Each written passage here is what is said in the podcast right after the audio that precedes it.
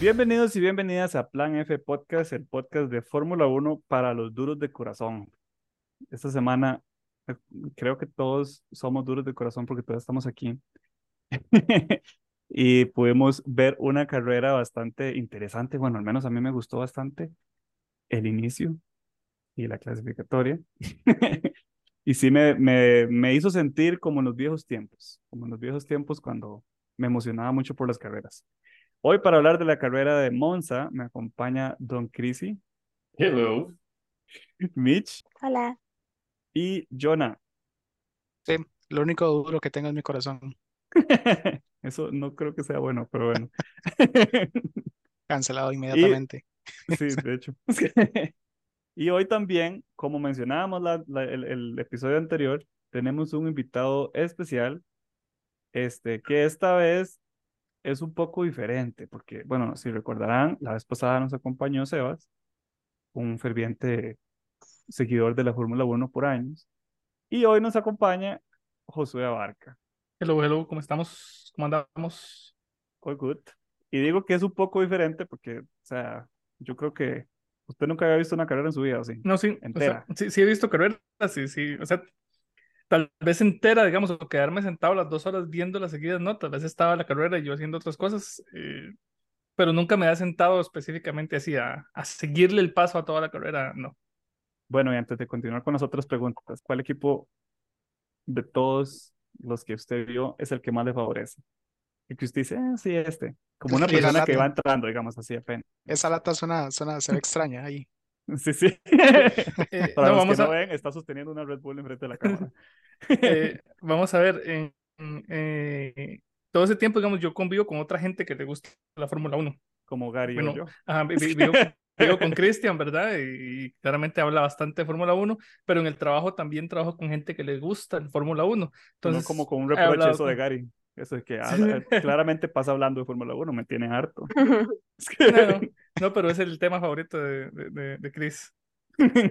Entonces, por ahí en el trabajo también hablan bastante. Me he preguntado, entonces, antes de entender un poquito más de la Fórmula 1, ¿verdad? O como creo que me empecé a meter un poquito más en la Fórmula 1 hablando en el trabajo, me, me llamaba la atención o me gustaba Red Bull, ¿verdad? Eh, sí no tenía, no tenía en cuenta ya te lo voy a decir, no tenía en cuenta el hecho de que, de que ahora Verstappen estuviera como tan roto. Entonces yo no tenía idea de qué estaba sucediendo con Verstappen en, eh, en, en, toda la temporada, temporada, digamos, o todo el campeonato, pero sí me llamaba la atención. ¿Por qué? Porque en otros deportes he seguido como Red Bull y me ha gustado como el equipo de Make de Red Bull y así. Uh -huh. Red Bull me ha ido llamando la atención. Entonces, eh, cuando empecé a escuchar por ahí, dije, Red Bull, Mercedes no me gusta, eh, McLaren, McLaren me llamaba la atención, pero no, o sea, como escucharlo nada más, porque no había visto nada, no conocía nada, uh -huh. y en términos de, de, corredores, sí me llama un poquito, ¿verdad?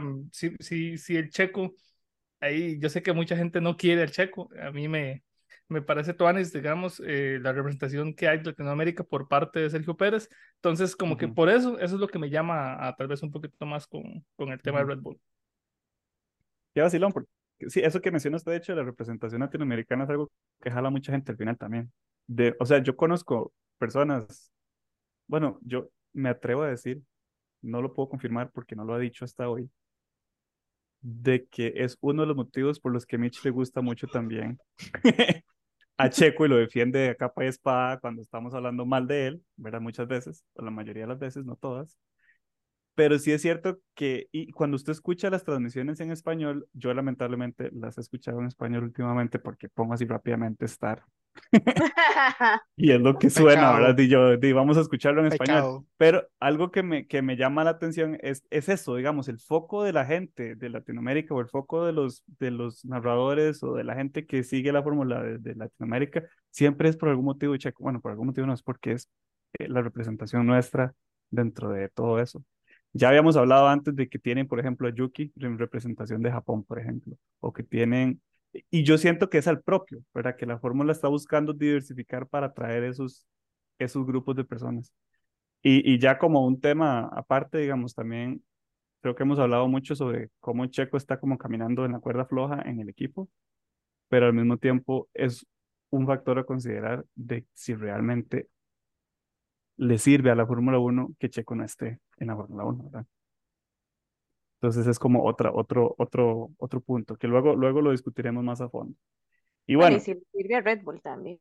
también, sí, sí, o sea, a Red Bull fijo sí le sirve. Que se quede, que se vaya. No, que se vaya.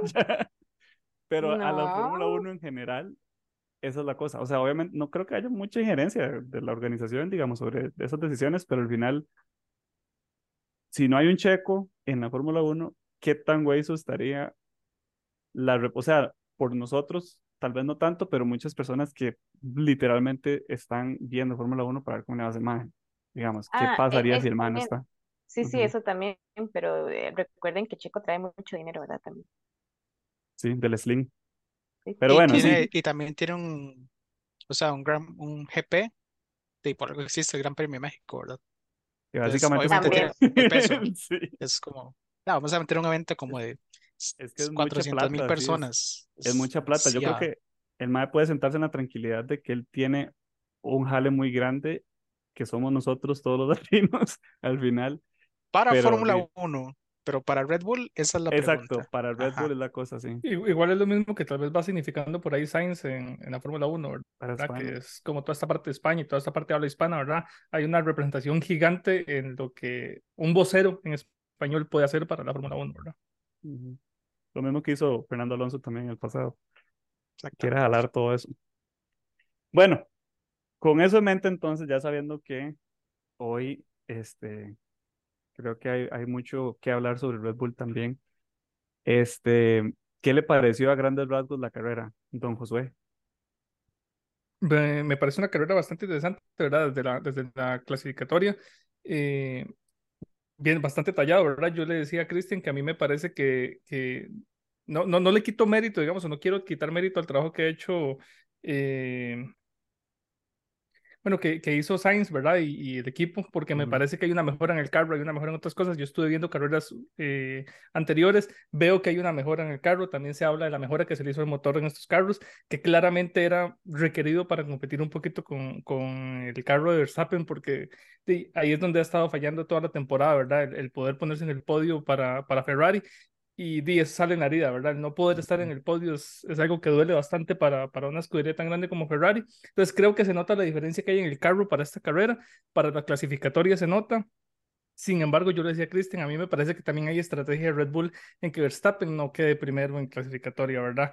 Todo este tema, digamos, incluso en la carrera se veía, ellos hablaban de la está viendo fea, ¿verdad? Estar bloqueando a Verstappen, la está viendo fea, se le está complicando el tema de llantas, eh, está teniendo un desgaste muy pronto en la carrera por los ataques de Verstappen. A mí me parece que no fue casualidad que, que Verstappen no ganara en clasificatoria, digamos, que Verstappen no buscara estar de primera en quali y salir de, de F1, sino que, que hay un tema de que Red Bull sabe que tiene mejor carro, sabe que tiene un carro para ganar este tipo de carreras y se vio dos veces en la carrera, ¿verdad? La carrera se divide, digamos, o al menos el podio se divide en dos partes, que es toda la primera parte hasta la vuelta, que, hasta la vuelta 15 creo que es que Verstappen 16. logra pasar a, Sí. en, en, en la 15 es que Verstappen lo pasa y en 16 es que 16 Pérez ya- ya, pasa, ajá. correcto. Eh, me parece que es esta, todo este tema de eh, Red Bull sabe y le dice, incluso se lo dicen, tenga pasos, tiene mejor carro, usted lo va a pasar, digamos, es cuestión de tiempo. Entonces, hay todo un tema de que toda la primera parte de la carrera es Verstappen tratando de, de, de ganar el, el, eh, el, podio, ¿verdad? O ganar el, el, primer lugar. Y luego la carrera es lo mismo, pero checo. O sea, primero es Ujú. Sainz, Verstappen, Leclerc y luego es lo mismo, pero con el checo. Y el mismo resultado, ¿verdad? Eh, es una estrategia solidísima por parte de Red Bull, me parece a mí, porque sabían que tenían el carro para ganar y sabían que hacer esto. Que también por ahí viene toda la polémica, ¿verdad? De, de, de que por qué Leclerc nunca fue tan, tan ofensivo, tan agresivo con Pérez como lo fue al final con, con Sainz, ¿verdad? De hecho, también está toda esta vara de la de la maldición que existe sobre la persona que queda por. Yo no sé si ustedes escucharon sobre eso. Sí, la. Y maldición qué de tan supersticiosos son. Ajá. Sí, por eso yo predije el DNF la semana pasada y yo, ay, Y hablando de superstición, porque yo no sé si ustedes escucharon, eh, sí creo que fue en la carrera que lo dijeron, los comentaristas en inglés, eso sí, de que Así es, Mitch. Tírale, tírale mierda aquí que por ver las carreras en español. Así de somos. Así Prometo es. que la próxima la voy a ver en que, inglés. de que Albon, dijeron de que Albon había pedido en el hotel que lo cambiaran de habitación por lo que había pasado el año pasado que le daba apendicitis, entonces el AVE fue como, no, no, no, a cambiar de habitación porque no me vuelve a pasar lo mismo. Son demasiado supersticiosos. Pero es que Sí. vea que las varas, digamos, yo no soy tan supersticioso al final, pero se cumplen. Vea lo que le pasó a este mae al final. No, no, no quedó, no quedó Paul y, y Verstappen las dos últimas veces en esa carrera no quedan Paul y gana, digamos, el mae. tiene un buen carro para ganar al final, pero, pero sí, como que, como que esas maldiciones se siguen cumpliendo. Entonces también eso, no sé, me pareció, me pareció interesante. Sí, yo, yo- yo- yo le Hablemos- decía- perdón, yo le decía por ahí Christian que eso era ver qué era más rápido, si Verstappen o la maldición, ¿verdad? Si la maldición Sí, alcanzaba sí. Verstappen.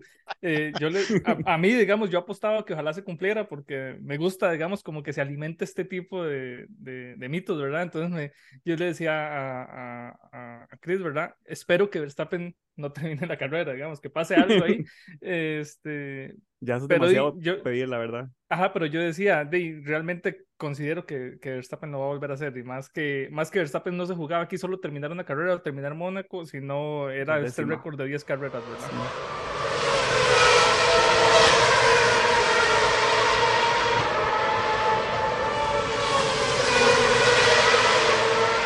Bueno, entonces, hablando un poco de Monza, empecemos por la quali. Yo, bueno, hay imágenes hay momentos que son muy fugaces a veces y, y yo quisiera como guardarlos para siempre. Y uno de esos momentos fue el final de la Q3 para mí. Que yo quisiera como sentir esos, es- ese tipo de cosas siempre con, cuando están pasando estas carreras. Bueno, no sé, a mí me encantó la quali eh, en general, estuvo vacilón. Tengo que seguir sintiéndome triste por, por, este, por Hamilton en particular, ni siquiera es por Mercedes, es Hamilton. Yo no sé qué es lo que le está pasando.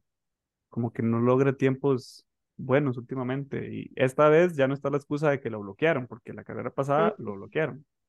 Esta vez simplemente fue, no sé, no sé qué fue eso. ¿Cómo lo vieron Yo ustedes tengo-? Yo tengo la queja perfecta para Mercedes, porque ya esta semana como que se pasaron de verga. En ¿Por lugar qué? de estar criticando a Red Bull y todas las cosas que han estado logrando, si se enfocaran en estar haciendo el brete que les toca hacer, no estarían mamando ahorita como lo están haciendo. Ujú. Entonces es como, de, qué, qué bonito, ¿verdad? La publicidad y todo, que hablan caca y todo, pero tienen que morderse.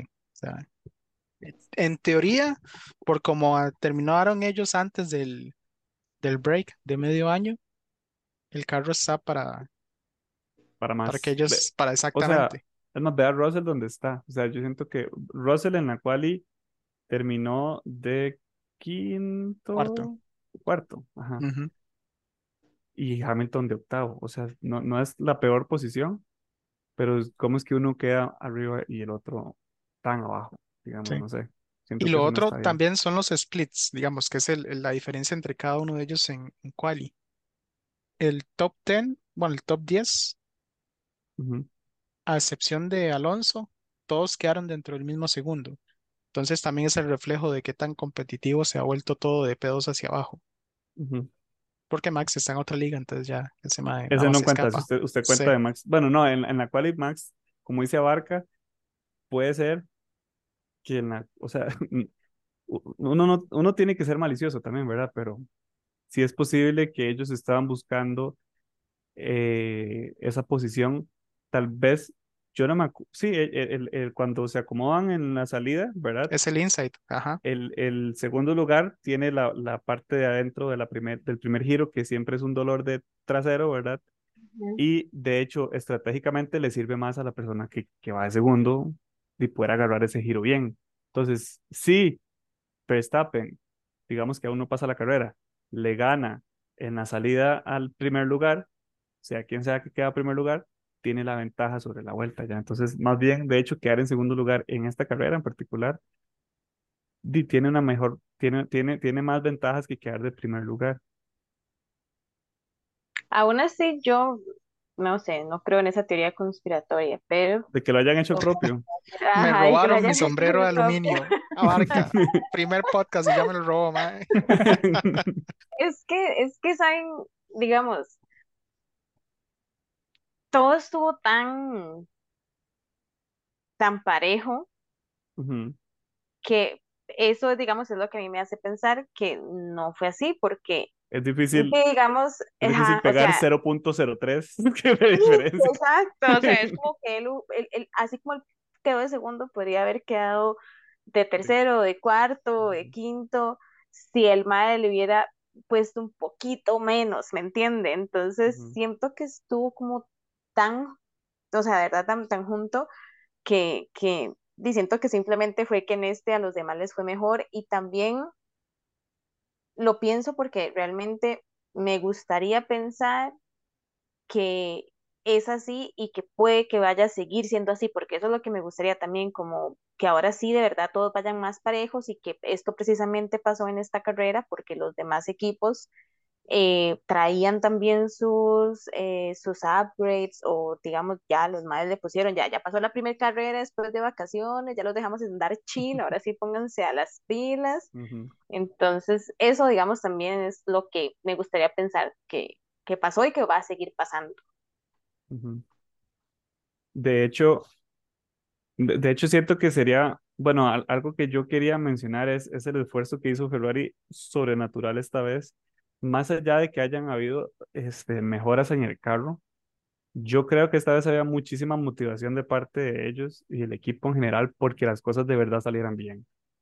Las, yo no sé si ustedes vieron las tomas de cómo estaba Monza, digamos, durante, durante la, o sea, yo rara vez veo uno de esas cosas, ¿verdad? Pero cuando ese Monza, es que esa cosa era todo rojo, todo se veía rojo, todo el mundo ahí fue a apoyar a su equipo.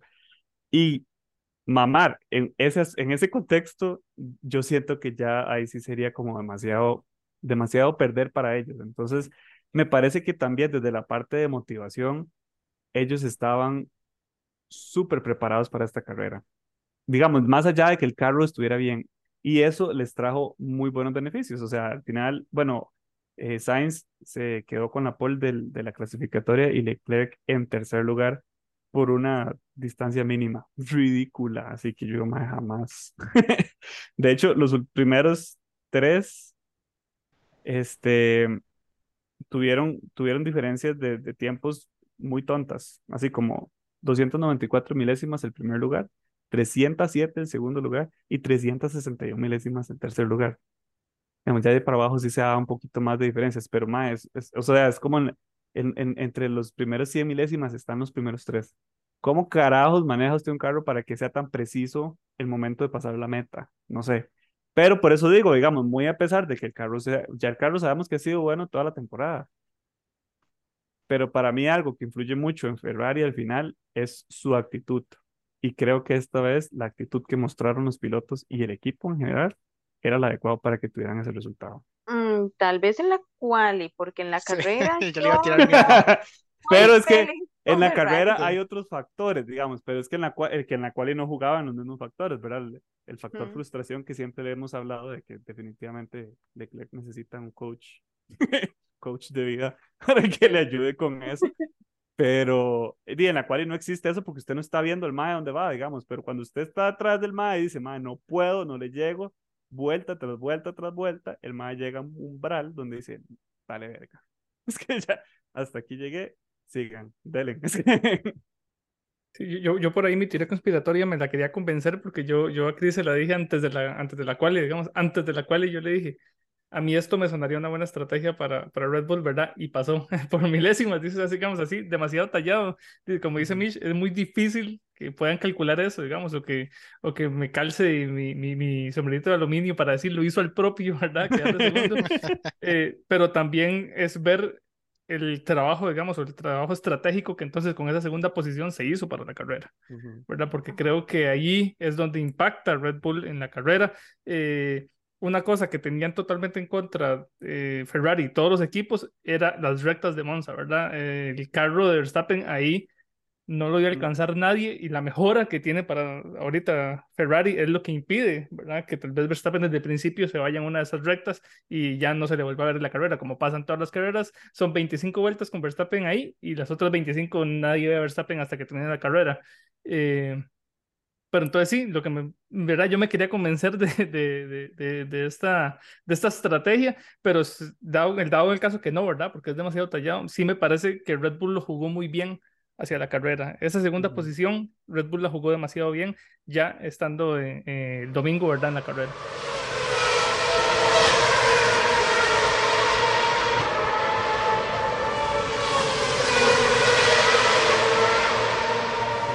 Yo creo que Ferrari, después de lo que pasó en. Ay, se me va, se me va la puta pista esta. En Países Bajos, eh, como que madre, dijeron, como no, suave toque. Eso no, eh, no puede pasarnos a nosotros, digamos, ¿verdad? Entonces, para mí, desde las prácticas en Monza estuvieron muy rápidos. Para la quali, o sea, sinceramente se lucieron y como que se quisieron lavar la cara después de la pelada que se llevaron en, Lo hicieron, en en mi Países opinión, Bajos. en mi opinión lo Sí, hicieron sí. bastante bien. Y también, digamos, porque sea como sea, le dieron mucha pelea a, a Max, ¿verdad? Porque se le plantaron buenísimo, tanto que al final Sainz pega la pole.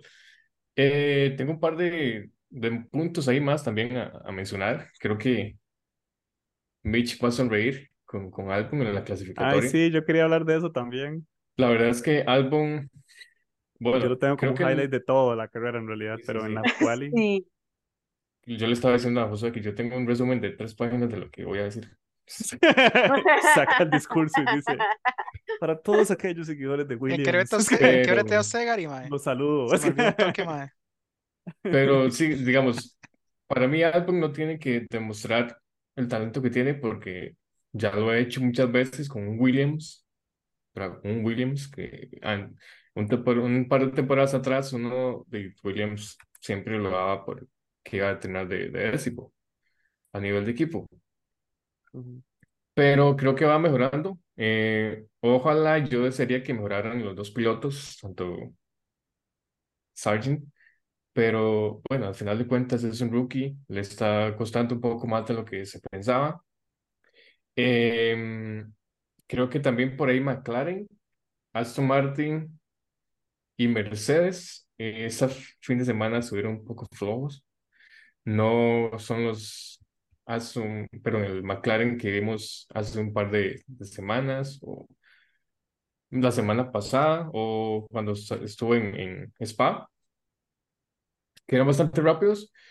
Igual Aston Martin, eh, bueno, ya sabemos lo que pasa con, con Stroll y Fernando Alonso, que Stroll simplemente no levanta y eh, sé que yo sé que siempre le tiro y le tiro y le tiro y le tiro, pero también me da como para allá por el mae, porque me imagino que el mae se esfuerza, la pulsea y simplemente no le salen las varas.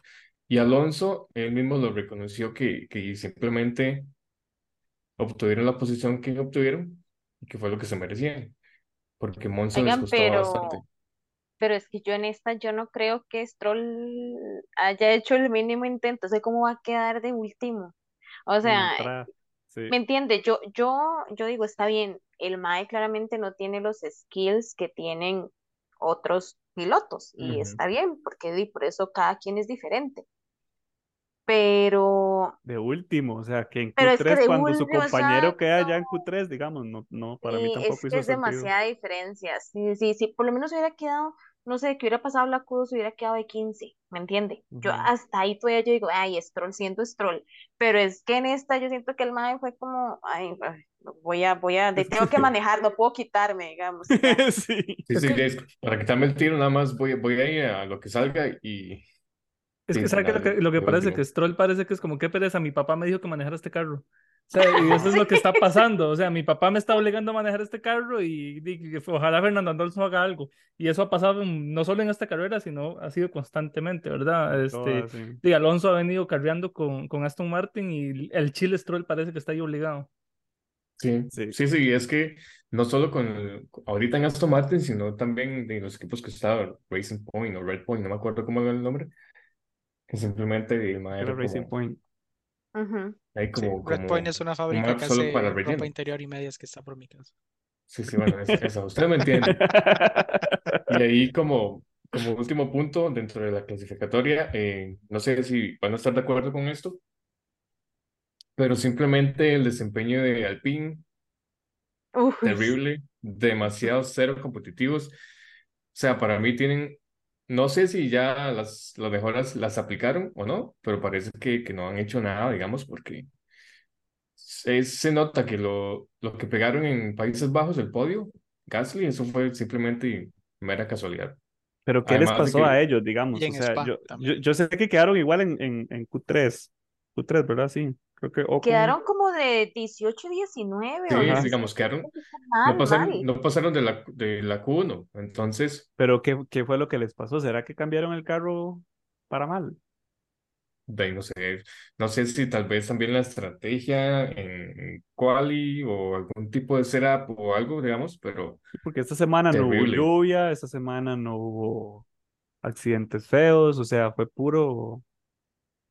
Y es digamos. espantoso. diferencia desde la semana pasada a ahora. O sea, ¿me Ujú. entiende? Pasar de Gasly, Gasly se da que un podio, ¿cierto? La semana pasada, Ujú, sí, Ujú. a estar de ultimísimo. O sea, de está raro, ahí. digamos, por eso es que me parece que algo pasó ahí que no, o sea, que tal vez, y fijo, no van a decir que posiblemente tenga que ver con el rendimiento del carro o simplemente la actitud. No sé si es que fue Monza, pero es que Gasly ha ganado en Monza, por eso es que es como raro, como que le vaya de repente tan mal al carro, digamos, después de haber quedado tan arriba.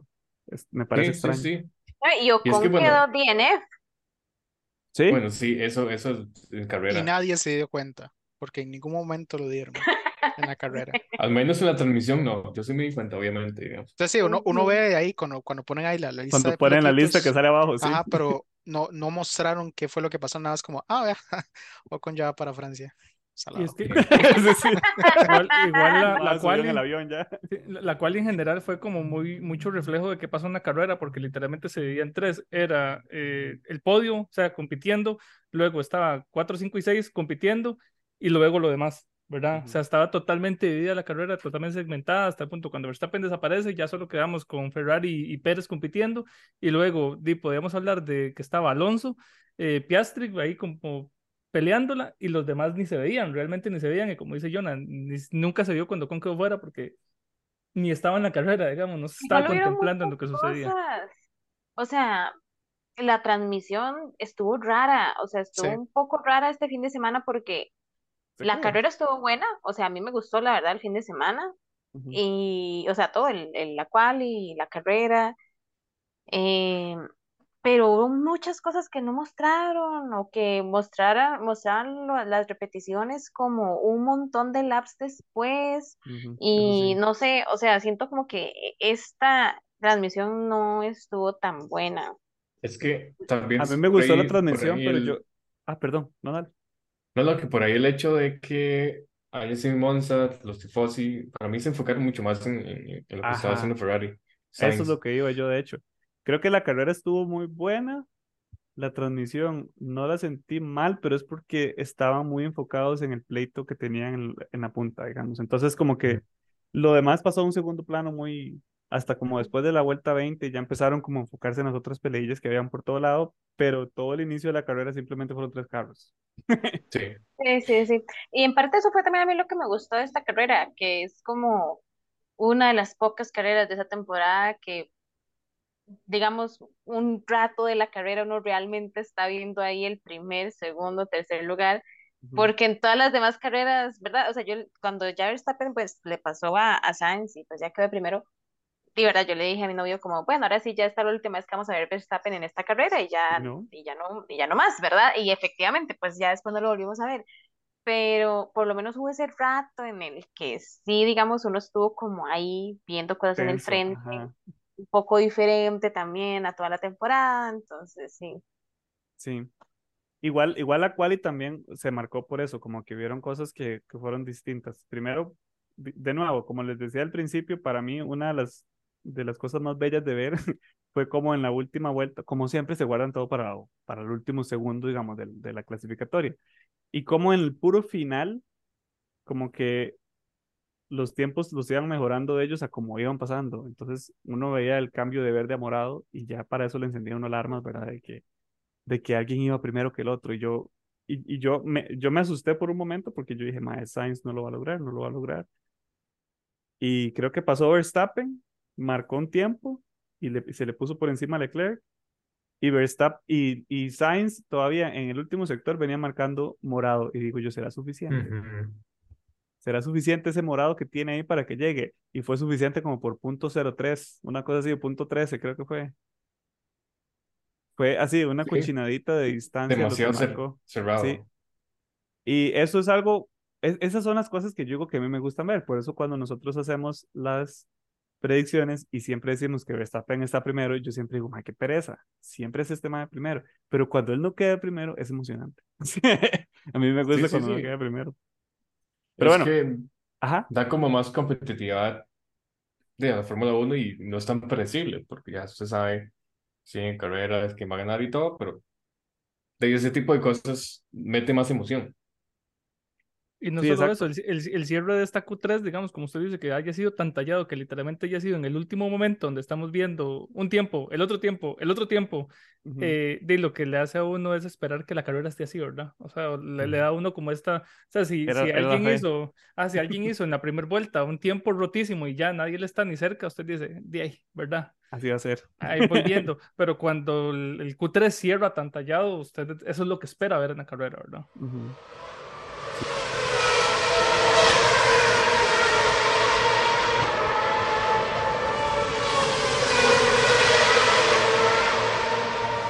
nada más para cerrar ahí con respecto a lo que dijeron de Mercedes, creo que fue Kike el que dijo. Para mí no, no es de ex- extrañar tampoco el rendimiento que tienen ahorita. O sea, entonces, en la posición que hayan quedado, no, no me sorprende para nada. Ese carro no, por más mejoras No. que le han hecho y todo, El carro no está mal, y es que ese es el punto al que yo, al que yo iba a llegar ahorita también. Si usted sabe que, si usted ve en la cual y que Russell queda de cuarto, con una diferencia de 300 milésimas, digamos, una persona con más calle que Russell, que es su compañero de equipo, que tiene un par de campeonatillos en el bolso, debería de poder superar eso, a menos de que esté experimentando con el carro de Hamilton. Eso es lo que yo digo, digamos, me parece, no, no me parece esperable que Hamilton quede tan abajo, no debería ser así. Hay algo más pasando atrás, digamos, de eso, y no sé si es, de nuevo, no sé si es experimentación con el carro o el problema de actitud, que yo les digo que siempre jode en ese tipo de cosas, al final, digamos, como que el MAE tiene alguna actitud con algo que siempre, o sea, que está quedando tan abajo. La vez pasada, de nuevo, tenía la excusa, pero esta vez, o sea, Russell de cuarto y el MAE de octavo, digamos, y con una diferencia de tiempo ya mucho mayor que la que tiene que, la que tenía con, con Russell. Siento que él puede, debería de poder más que Russell.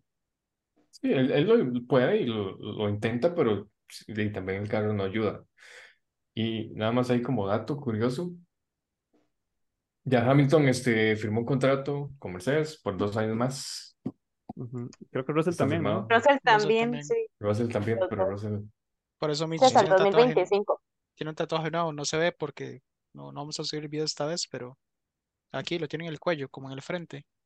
Tiene a Russell con las dos manos como sosteniendo una pared y un 63 así grandísimo del otro lado. Oigan, Es increíble. Russell se va a quedar ahí hasta después. O sea, ellos dan el contrato hasta el 2025 porque pues en el 2026 nadie sabe qué va a pasar con todos los updates y todos los cambios que se vienen para la fórmula en y este todos los año. equipos en general, de hecho. Ajá, exacto. Pero o sea, yo estoy segura Y va a que, que, que él va a seguir, no es que Toto lo ama, o sea, Toto lo ama. Sí. Si no, no se va a ir de ahí, digamos. Ese más se va a pensionar ahí en Mercedes. Sí, rajado. No tengo dudas. Sí. De hecho, ahora para también para cerrar esa parte con, con Hamilton, para tirarle mierda más un rato, porque ahora Yo parece también que quiero todos tirarle somos mierda a. Hamilton. Este, hay un mae en YouTube que se Tírenle llama mierda. Cuando el Aldas. MAE gane, van a decir. ¿Pero que se llama qué? Aldas. Como santo que usted cree que Hamilton va a ganar este año una carrera. No, no, no. Ah, bueno, sí. Sí, La risa de odio. es como- efectivamente. Él va a ganar una carrera este año. Es- Escúchenme. Una carrera, no estoy diciendo que gane el campeonato. Si tiene Gran Turismo instalado, posiblemente sí. Ya van a ver, me van a escuchar cuando ganen. Así pasó con Aston Martin al principio de la temporada. Nadie me quería escuchar. No, no, a lo que iba era que este Hamilton ahorita está en la situación que todos los veteranos se encuentran, de que toda la gente que clasifica adelante de él, la mayoría son rookies.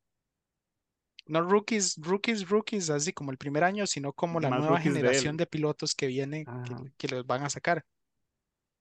Y son Verstappen, Leclerc, Russell, Albon y Piastri. Todos ellos clasificaron antes que él. Entonces, obviamente, por más condición que tenga y todo, la edad sigue jugando un factor como en cualquier atleta. Van a llegar los carajillos y se la van a partir y, y no hay quite. O sea, es así la vida. Bienvenido al mundo de los deportes y salado. Un día se Y también con, que con Mercedes Alonso en un bar y van a tomar birra los dos juntos y van a llorar por- porque eso Sí. está pasando a los dos al Eh, mismo Vea, ahorita Hamilton y Alonso van a ser los, los compitas más felices del mundo, luego de odiarse por tantos años cuando estaban en McLaren. Pero sí, yo, yo creo que ya la edad lo, lo está alcanzando y también de que la nueva generación es estúpidamente buena, porque toda esa gente que ingresó fueron los, no, no sé cómo le, cómo le dijeron en el video de Semana de Galdas, pero ellos son los que ganaron F2, no, perdón, F3 y F3, F2 ajá. seguidas inmediatamente a Fórmula 1, a excepción de Verstappen, que él nada más compitió en F3 y de una vez pasó inmediatamente a Fórmula 1. Ujú. Y todos los que están este, nuevos han hecho eso, con la excepción de De Vries, que obviamente ya no está en Fórmula 1, y de Logan Sargent, que son, pues que por ellos, eh, que más bien que por eso es que ellos son este, siendo evaluados de una forma tan crítica, porque lo están midiendo con la misma varillita que están midiendo, digamos, también a Norris y a toda esa gente. Entonces es como, estamos como en ese proceso, no solo el cambio generacional del, del tipo del desarrollo de los carros, que también va a empezar en 2026 otra vez, pero también el cambio de toda la generación de pilotos que van a entrar nuevos. Y que ahora Ujú. como está el cost cap, que son los 130 y resto de millones de euros, entonces ya no necesitan como que, como tener un Latifi o un, o un Mazepin que lleve un montón de Alguien que plata. lleve tanta plata. Ajá. Ahora lo que ocupan es talento en serio porque ahora sí ocupan ganar por mérito y no, ya no ocupan la plata, digamos. Porque en realidad ahora Fórmula 1 es barato, entre comillas. Bueno, los equipos pequeños se ocupan. Sí, sí. eh, O sea, la plata sigue, sigue, se sigue ocupando. Igual yo siento como que no cae mal tener ese ingreso extra, ¿verdad? De sí, Pero ahora, no tanto ahora como como Pérez o antes. Stroll también, ¿verdad? No tanto como antes, pero para, sí, es, sí- sí es importante. para ¿Él? 2026 vemos a Stroll en, en Haas. ¿No? ¿Sabe, Sería, sabe, sería gracioso. ¿Sabe qué sería mi, mi predicción conspiranoica de una vez?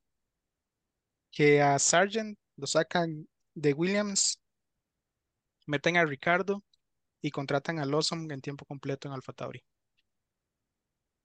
De hecho, lo veo muy Mm, posible, no se ve como tan pegado al cielo. Yo le creo que contraten a Lawson, pero no creo que capten a Sargent. Es que sí, ha, son- sonado como para, ha sonado para, para sacarlo. Como aquí. ¿Sabe qué pasa? Que fal- falta más representación gringa ahí. Y creo que Sargent está haciéndolo bien mediático, entonces eso les Más puede servir. porque Mm, la Sí, idea sí, era o sea, Andretti. Y también ya tenían Haas, que técnicamente es un equipo americano. Sí, eso sí es cierto. Pero, o sea, realmente no lo ha hecho tan mal. Es que yo siento que ustedes le están demasiado, dema- o sea, dando No, demasiado Mitch, duro a vea, usted Sargent siempre, porque, siempre defiende al MAE que... Que está a la par de sé, no, pero es que vean, yo entiendo que ustedes dicen, si lo comparan con Piastri o así, ustedes dicen, ay, no, el mae no está dando la talla. Yo eso lo entiendo. Y es cierto. Pero al mismo tiempo el MAE no está haciendo tan mal. O sea, es que si ustedes ven el historial de los últimos años, de los drivers que ha tenido Williams en los últimos años, yo digo, MAE, manda huevo. O sea, usted dejó a Latifi varios años, no va a dejar a Piastri por lo menos un segundo año a ver qué da. Siento Sí. que hay que darle la oportunidad. Sí, el Sí, como problema, darle el beneficio de la duda para ver qué dice la, la temporada del rookie, digamos. Ver qué pasa en la segunda y si no, de ahí, ahí sí ya en la exacto, sí, sí, sí. el problema, y el problema para él es eso, porque lo están midiendo con esa misma varilla, no sé cómo se dice, de todos esos, digamos, de toda esa nueva generación, la misma vara.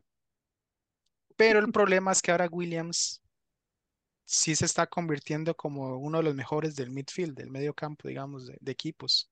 Entonces ellos no pueden darse el lujo de perder tiempo en desarrollar a un piloto porque eso los puede Otro. arrastrar. Y ahora como ellos también necesitan, pero no necesitan la plata, una posición más al final del campeonato son como 40 millones de euros. Entonces como que vale 40 millones de euros desarrollar este mae, si los perdemos o no, ahí vemos. Entonces es como se, se complica. Y ahorita todos los equipos que tienen, es, bueno, que son contados, ¿verdad? Los que tienen pilotos pendientes tienen que empezar a ver eso.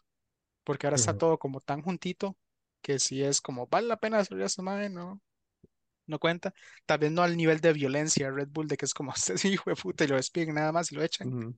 Pero hay que ver los demás que, Sí, pero al que mismo tiempo tampoco me va a decir que Ricardo es la mejor opción. O sea, en todo caso, si lo fueran a quitar, yo no vería a aquellos poniendo a Ricardo jamás en Williams. Después de ver el desempeño de Lawson, le doy toda la razón. Y, y es triste, digamos, pero, pero es cierto que a Ricardo le está pasando lo mismo que a Hamilton. Y ya está llegando a su cenit. Sí. Como que, como que ya, o sea, no, no sé, digamos, obviamente uno le tiene un aprecio y todo porque lo ha visto correr por años, ¿verdad? Pero si usted di, ve a Lawson que quedó pegadísimo a su Noah en esta pasada, en la cual y pasada, es algo que Ricardo no había podido lograr. Y Lawson ha tocado el carro dos veces, comparado, digamos. Un carro de Fórmula 1, pues, digamos, él, él no está Sí. tan acostumbrado en realidad. Entonces Yo sí, creo que es, yo, es cierto eso de, de, de Ricardo. yo creo que yo, siendo como el team principal de Alfa Tauri, hubiera apostado por Lawson desde el inicio y no por De Vries. Sí, Porque en dos carreras Lawson no es que ha pegado puntos, no es que ha quedado en el top 10, pero ha estado muy cerca. eh, siento que le ha ido muy bien para, para el carro que tienen a Alfa Tauri. Y cuidado y si no, lo ponen para el otro año, la próxima temporada. Y aparte de buena. que, ah, por lo menos para esta temporada, al menos tiene dos carreras más fijas, porque la recuperación de Ricardo va un poco más lenta de lo que se esperaba. Entonces, por ahí tiene el chance aún más de probar que sí merece un asiento en Fórmula 1 y que, cuidado, ahí, ¿verdad? En Alfa Tauri o eventualmente algún día en, en Red Bull. Para hacer un recap entonces de lo que fue la clasificatoria, tenemos que el pole, como mencionamos anteriormente, se lo ganó Sainz, sorprendentemente para todos y para la euforia de todo el público que estaba viendo. En segundo lugar, se lo llevó Verstappen, el tercero Leclerc. Luego, para la cólera de Mitch, Russell quedó en cuarto lugar. le Eh, el campo a Albon. y a Pérez, porque Pérez quedó de quinto, eh, de sexto, perdón, no, sí, de quinto, Pérez quedó de quinto y Albon de sexto, seguido de Piastri, Hamilton, lamentablemente, como mencionábamos, y Norris, los dos británicos acompañándose siempre, y de décimo, Alonso, ¿verdad? Para su sorpresa y para la sorpresa de todos nosotros también. Esos son los primeros 10 que realmente me parece importante mencionar cómo quedó ese, ese, pues esa, esa entrada, digamos, de, de la clasificatoria que al final fueron los equipos y los pilotos que más se dieron guerra durante la carrera, que fue una carrera increíble. Como dato curioso, dijo Gary, este, quedaban algunas entradas por venderse todavía para el Gran Premio de, de Italia, ¿verdad? Y cuando Sainz quedó de primer, de, de primer lugar, se vendieron todas las que quedaban. Y eso se llenó a morir el día siguiente, digamos, de puros italianos vestidos de rojo, porque todos iban a ir a ¿Cuánto era apoyar el- a Al final, casi 400 mil personas. Casi 400 mil personas fueron al evento. Digo, madre, ¿cómo hay tanta gente en un lugar de esos? Ojalá que tengan Sí. buena comida.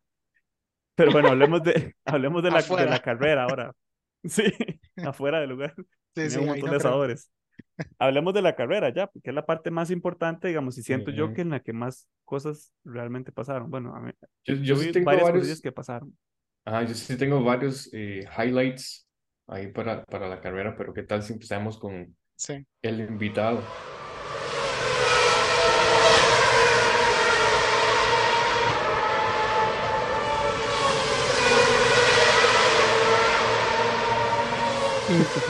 Bueno, en general, ¿verdad? Y con lo que yo me quedo de la carrera, eh, partiendo nuevamente, ¿verdad? Recordar que no soy alguien que sigue fervientemente la Fórmula 1, ¿verdad? Entiendo, sé algunas cosas, pero no soy así como fan ferviente, me quedo con, con ¿verdad? Como decía ahorita, ahorita Michelle, toda la primera parte de la carrera eh, da algo que tal vez anteriormente no se había visto y es que lo mantiene usted como al borde de la silla, ¿verdad? Al principio se veía esa competencia, se veía, eh, a pesar de que me- no quiera decir lo que voy a decir, pero digamos, se veía un buen trabajo de Sainz eh, defendiendo de, eh, de, de Verstappen al principio. Eh, Ma, si que bien- dicha que dice eso, ahora que, ahora ah, lo, voy a- lo voy a cortar ahí un toquecito, un paréntesis, porque que dicha que la carrera que usted vio fue esta, digamos, porque realmente es una de las, no voy a decir pocas, pero es una de las carreras que al menos yo sentí como que estaba viendo las carreras que a mí me gusta ver, en realidad. Sobre todo por eso que usted está diciendo, digamos, como esa pelea que hubo al principio. Esas son las carreras que me agarraron a mí al principio, que ya no se ven tanto. Sí se ven, digamos, pero es como hay que estar poniendo atención. Sí, sí. Y esta, Ajá, es- siento esta fue muy, para- muy evidente eso, más bien. para personas que tal vez sí no, no, mm, no han visto mucho y en esa temporada, o sea, hablando de carreras de esa temporada, siento que esta es tal vez como la mejor carrera que uno podría haber visto, digamos así como para cuando uno tal vez no ha visto demasiado, porque tuvo todo un poquillo y durante toda la carrera estuvo como muy emocionante, no, no como otras que solo el principio es emocionante y tal vez el final y ya todo el resto de la carrera es muy aburrida, sino que esta como que mantuvo siempre ahí eh, la emoción. Sí, sí, creo que en comparación con otras que me puse a ver de esta temporada, eh, que tal vez la competencia, como les decía ahorita, está entre el cuarto, quinto y sexto lugar, que ahí donde hay más presión o, o por ahí, se ve como esa competencia en la punta un gran rato de la carrera, ¿verdad? Eh, el pole está ahí como tallado al principio, eh, e incluso se separan estos dos tractos, ¿verdad? Lo que les decía ahorita, primero es, es la competencia de Ferrari contra Verstappen y después es Ferrari contra Pérez, e igual sigue siendo tallado, ¿verdad? Igual sigue siendo los ataques de, de, de una estrategia muy sólida y muy pareja para Red Bull, ¿verdad? Eh, literalmente calcado. eh, el checo hace lo mismo que hizo Verstappen al principio de la carrera. O sea, es tener tallado a, a, a Sainz eh, y cansarle el carro, digamos, joderle el, joderle el, el, el tema de, de, ruedas para que en el momento que lo pasó, lo dejó botado, ¿verdad? Y creo que esa fue una estrategia bastante sólida por parte de ellos. Eh, algo que, que, que, necesito comentar, porque es algo que, que no, dije, no, no entiendo, digamos, no entiendo, es la terrible estrategia de Mercedes cuando, ¿verdad? Pasan a pits todos los que van en la punta, Hamilton queda de primero y la estrategia es terrible, o sea, es terrible, literalmente, como están viendo que Verstappen le está cortando más de un segundo uh -huh. cada vuelta y lo mantienen en la Ajá, y lo mantienen en la carrera sin hacerle cambio de llantas. Es imposible. O sea, y, y, me parece aún más ridículo que Verstappen lo pase, lo deje botado y lo hagan pasar a pizza hasta que va de cuarto. Eh. No puedo entender, digamos, cómo esa es la estrategia de Mercedes eh, con, la, con, el, con el que puede hacer una diferencia, ¿verdad? Como hablaban ustedes, con el que tiene experiencia para poder hacer una buena carrera en, en Monza. Alguien que ya ha competido ahí, alguien que ya sabe lo que está haciendo, cómo la estrategia es dejarlo de gastar el carro hasta que literalmente cuando vuelve a pista después de pits entra nuevo de décimo. Ya es para ridículo. Qué? Es ridículo, sí, digamos. Y tras de eso, Hamilton eh, en esta parte, cuando, cuando él dice choca, choca con Piastri, ¿verdad? Y que incluso Christian me dice, novatada de Piastri, le hago yo, ma, eso no, fue, eso eso fue, fue Hamilton. Hamilton. Ponen, la, ponen la, la repetición, o sea, yo no sé si es un tema de actitud, yo no sé qué es, que incluso Hamilton dice, yo no voy a poder terminar la carrera con estas llantas medias. Y, y el equipo ah, le pero dice, eso es Hamilton toda la vida. Sí, Ajá, y el, decir equipo, eso. el equipo le dice, todos lo están haciendo, porque este no, digamos, eh, ahí hay un tema de actitud terrible, digamos. De, eso con que... a mí me gustó, esa respuesta del equipo. Yo dije, al fin, al Se fin le dicen algo. sí, a, a, mí me encantó, digamos, yo dije, sí, o sea, ¿por qué? Digamos, creo que hay un tema de actitud ahí que es literalmente el, de la ficha con la que Mercedes puede hacer una diferencia en una carrera y es el MAE con la peor actitud de todos los pilotos. Es normal. Sí. Ese es Hamilton. Pero ese es Hamilton, exacto. O sea, eso no está Hamilton. bien, no, no, es, no, no hay que justificarlo a él porque no está bien que sea así. Pero es que es el MAE ahora. Yo creo que el MAE, después de que le dieron un carro que tal vez a él no le gustaba tanto, un carro que no es el Red Bull, el MAE agarró esa actitud de que me vale verga todo, digamos, ya no me interesa ganar, no me interesa nada. Y eso es un problema, digamos, eso es un problema porque está pasando lo mismo que Leclerc, que tiene un carro bueno, pero se frustran y ya después, entonces ya bueno, no quieren bueno, nada. Sí, como es que como bueno. que Mercedes sea un carro bueno, ajá. No, es que sí. también ahí. Sí, no es bueno, digamos, pero, pero se-. Si tuvieran, es que es eso que eso mismo que yo digo, digamos, si tuviera un poquito más de actitud, como Russell, por ejemplo, que Russell también es un quejumbroso, digamos, es, es molesto a veces escucharlo. Eh, sí, lo dije, Mitch. siempre. Es que- Siempre es molesto escuchar. Este, creo que él le podría ir mejor si tuviera eso. Es a lo mismo que voy desde, lo, desde, desde que les dije al principio de, de, de lo que, de, de la conversación que Ferrari quedó en donde quedó por su motivación, más que por el carro, por su motivación. Y yo creo que Mercedes sería lo mismo. si tuvieran un poquito más de motivación. Dice Jonah que no, ¿por qué no? Es súper sencillo, porque Ferrari históricamente ha sido muy bueno en rendimiento de una vuelta, no rendimiento de una carrera. Porque esos bichos se comen las llantas como si fuera yo con hambre. Nada más es como y nada más se van en todas. Ese carro funciona perfecto en quali, pero el momento de carrera ese mae se revienta las llantas. Y es lo mismo que decía Barca, ¿verdad? Eh, Sa- eh, Verstappen nada más viendo a, a Sainz adelante es como ya se le fueron las llantas, tranquilidad, nada más hay que esperar a que el carro se muera y ya, y el carro se murió Ujú. Y, porque las y- llantas fallaron. y el equipo de Red Bull se lo dijo a los dos. Tanto al principio se lo dijo a Verstappen como después se lo dijo a Checo. Ustedes tienen el carro para ganar esto. No se estrese, es cuestión de tiempo. Incluso cuando termina la carrera, eh, entrevistan a Verstappen y le dice, creyó que en algún momento al principio de la carrera no iba a poder rebasar a Sainz. Y él dice, Como Era que lo vio colear ahí paciencia. por toda la ajá, pista. él sí. dice, era tener paciencia y tener cuestión de tiempo. Se veía que la estaba pasando mal con las llantas. Ujú. O sea, literalmente, véalo así, digamos, y que usted piense qué tienen que hacer los equipos para hacer una diferencia en las carreras. Que la estrategia de Red Bull es jugar con el carro del otro equipo. O sea, la estrategia de Red Bull es jugarle a las dificultades que va a tener el carro del rival. Esa es la estrategia de Red Bull. Sí. ¿Cómo compite usted contra eso? Sí, es que, es que y, esa, también. y esa es la ventaja que Ajá. ellos tienen. Porque, digamos, ellos tienen el Porque carro pueden. para darse el lujo de decir, Ajá. bueno, esperemos a que este madre se le quemen las llantas. Cero estrés, madre, Exacto, es que ellos tranquilidad. no necesitan pelear, exacto. ¿Por qué? Porque ellos saben que ya ellos nada más hay un toquecito y ya les pasan. A Pérez se lo repiten más de una vez, pero es porque Pérez se desespera y siempre comete Impaciente. errores. Es más impaciente, Entonces, Pérez es más a él impaciente. necesitan decirle, pero ellos saben que el carro lo tienen. O sea, igual a mí me dio mucha gracia, ¿verdad? Eso que estaban diciendo de, en la radio, eh, que Verstappen le dice al equipo como ellos, o sea, esas llantas de Sainz van mal. Y ya cuando le pasa, ¿verdad? Cuando ya Verstappen le pasa a Sainz, queda Leclerc detrás de Sainz. Y Leclerc le dice al equipo, hey, esas llantas de Sainz van mal. Y yo, sí, o sea, ya todo el mundo ya le dijo, ya esas Y Leclerc así haciendo drift en media vuelta también es como, Sí, "Mae, sí. tenemos que cambiar de posición y los dos van mamando porque los dos son Ferraris.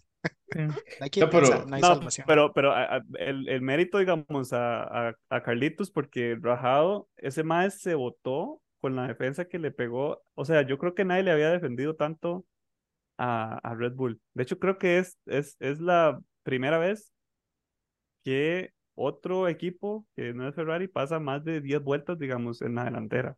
En eh, y- este año, Ajá. Ajá, es- es- sí, este año, digamos.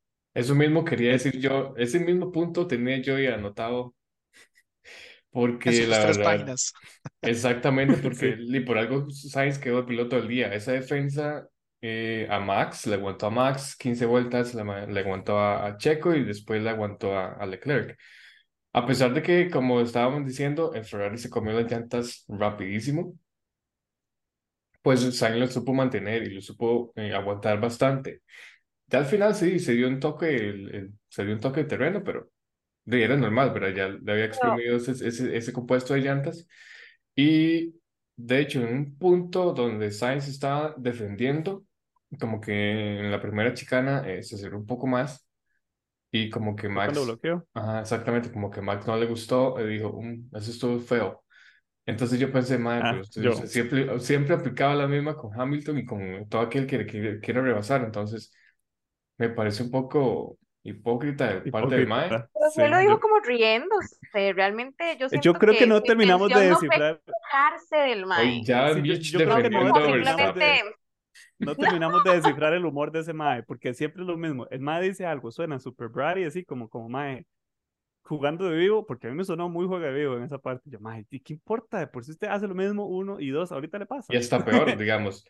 En serio, ustedes sintieron eso, yo sentí más bien lo contrario, yo sentí que el mae fue como, o sea, Chistoso. como, ya, como chistoso de este Mm, mae poniéndole, pero no es como que va a poder hacer, ¿verdad? Este, demasiado, y también al mismo tiempo como, hey, hace mucho no tengo esta emoción, o sea, yo siento que fue como un mensaje de todo un poco, ¿me entiendes? O sea, eso fue como lo que sentí. Yo no sé cómo leyó usted eso ahí, pero sí es cierto que yo creo que el mae, el, el mae disfrutó, Sí, sí, disfrutó tener esta carrera más que las 15 otras, en realidad, sí. Fueron 15 vueltas que yo las disfruté mucho, yo diciendo, mae, que eso Ferrari aguante toda la puta carrera. Obviamente no iba a ser así, pero dio bastante pelea por 15 vueltas, ya al final, pues, de ya no podía más, esas llantas se las... Bueno, pero se, se mantuvo. Se mantuvo Se muy man- bien. Se mantuvo. Y, y también, porque también tuvo que defender con, con Checo Sainz y a Checo tampoco le gustó. Esta vez el intimidador fue Sainz y no Checo.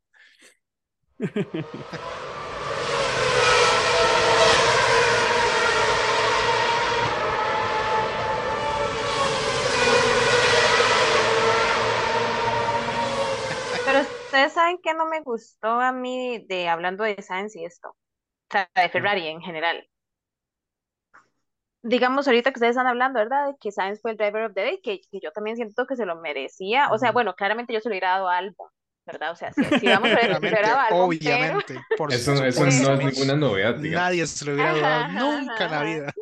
Pero es- pero esta vez yo sí no se eh, lo daría a álbum. en segunda opción yo dije Sainz, di, ¿verdad? Cuando yo, cuando yo estaba viendo la carrera y estábamos hablando de eso, yo dije, bueno, y Sainz tal vez se lo puede llevar, y bueno, al final se lo llevó. Y yo digo, está bien. Pero yo digo, todo el mundo ha sido cuenta, o sea, los demás equipos yo siento que estaban como, hey, mae, Sainz, ¿verdad? Y, y la gente, porque por algo la gente también votó por él, y el equipo no, es que eso es lo que a mí me molesta demasiado de Ferrari, que el equipo como que, si ellos pudieran, yo siento que ellos desecharían a Sainz, es como que se lo dejan, porque el mae, pues ahí es- les sirve, está bueno, ellos fueron claramente el que dio en el contrato, pero Tiene varios sponsors. ellos, ajá, sí, también, y, pero ellos creen que no sé, o sea, como que Leclerc siempre va a ser mejor que Sainz, y en esta carrera se vio demasiado que, pues claramente Sainz fue mejor que Leclerc, Ujú. Por y mucho. por, exacto, por mucho, y que al final no pudieran ni siquiera, o sea, es que eso es lo que a mí me dio demasiada clara, que no pudieran ni siquiera decir a Leclerc como, mae, bájale un poquillo a la vara, ya no vale la pena, usted va a quedar de cuarto, todo bien, igual va a tener puntos, déjele esta vara a Sainz que se la merece, o sea, se la merece porque al fin y al cabo todo lo que hizo en las primeras vueltas, Pues súper eh, fuerte. también con lo de, o sea, sí, o sea, y, y Para que el los y para él, digamos. y que los maes no llegan y como, no, no, sí, peleen, peleen, nada más no choquen, nada más no choquen, pero peleen.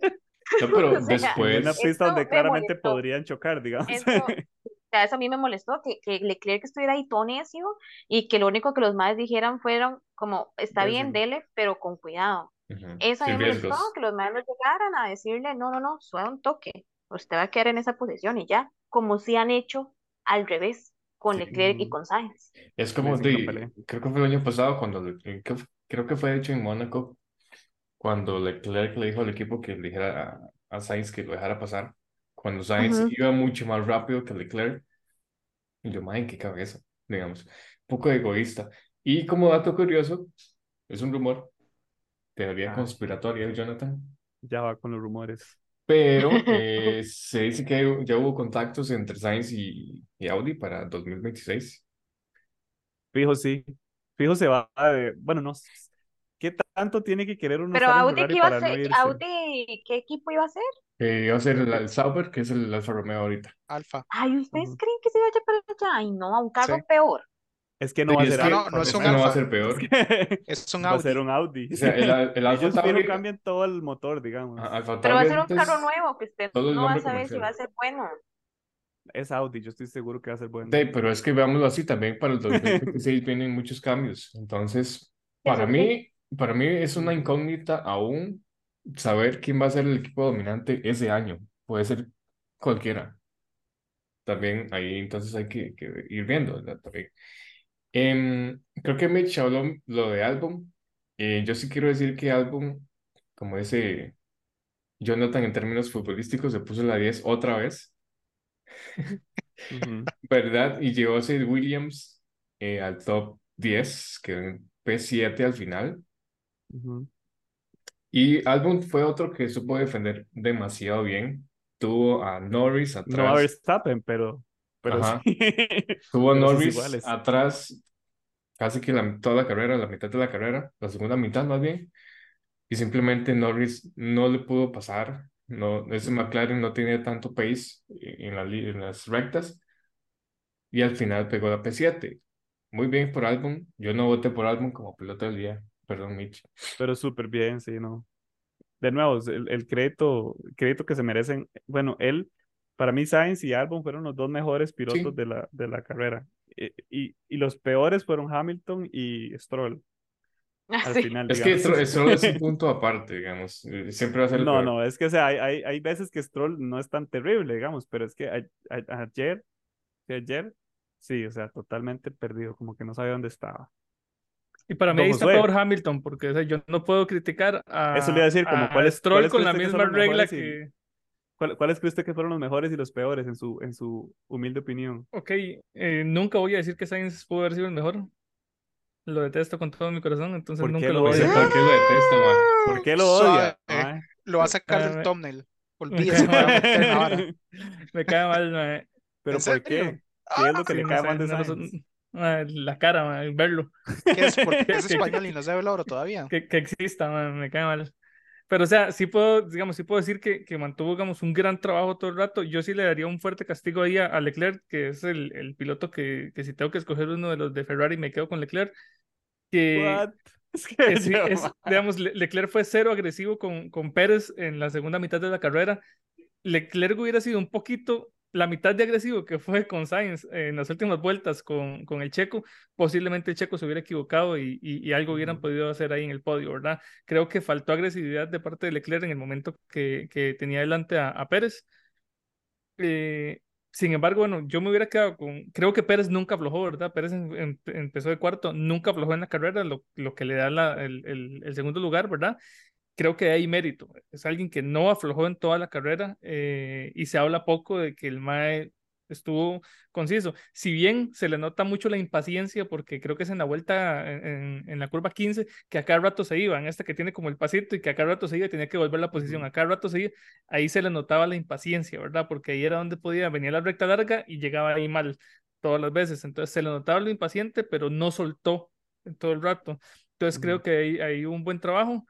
Di, yo me quedaría por ahí con, con, con a Pérez, lo considero que hizo un buen trabajo, solo para no decir Sainz, pero entonces eh, reconozco a Pérez y Albon, me parece que Albon es, es como una gran sorpresa, tanto para, para la Fórmula 1 en general como para el equipo de Williams, ¿verdad? Creo que, que el, el equipo de Williams esperaba un buen gran trabajo y, el, y Albon está sorprendiendo con más de lo esperado.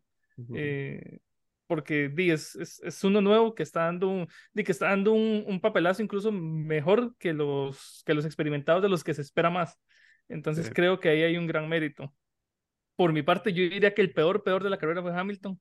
Este, yo no puedo medirlo con, digamos, yo no puedo medir a, a Hamilton con la misma regla que voy a medir a uno de los novatos, ¿verdad? Eh, creo que es alguien De del que se espera más en, un- en este tipo de carreras, más alguien que conoce lo que está haciendo.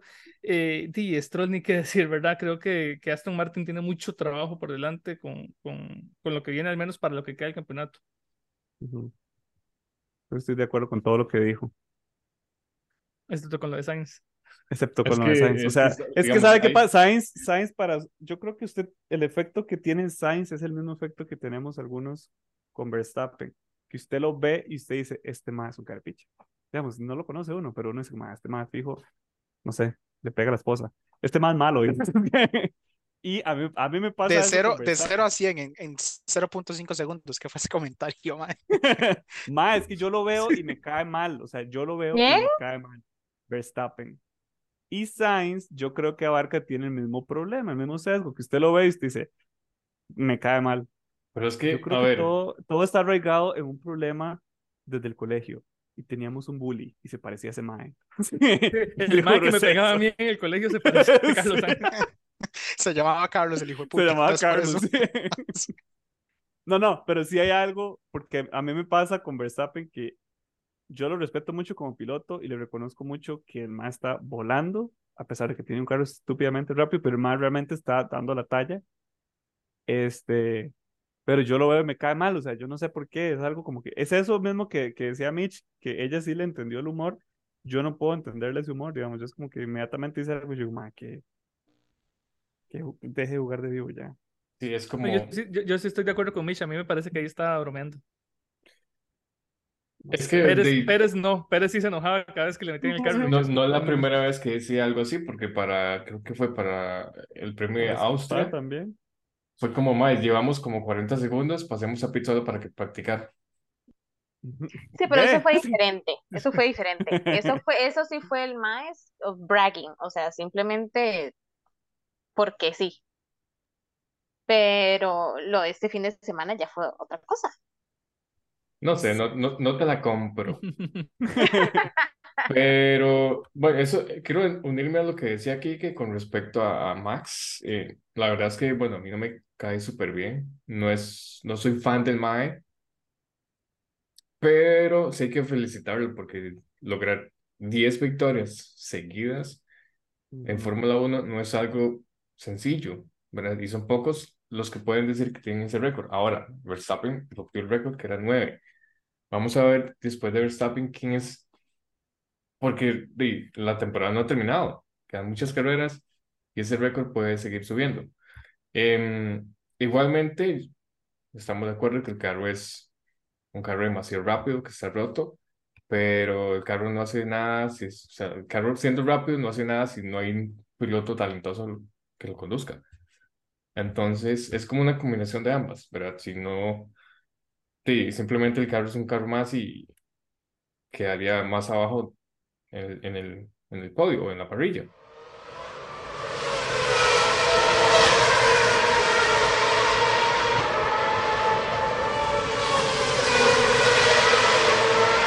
Eh, no sé si ustedes escucharon los comentarios que dijo Toto, creo que fue ayer, que simplemente ese tipo de records era para Wikipedia y que básicamente nadie, nadie leía eso y que nadie le importaba.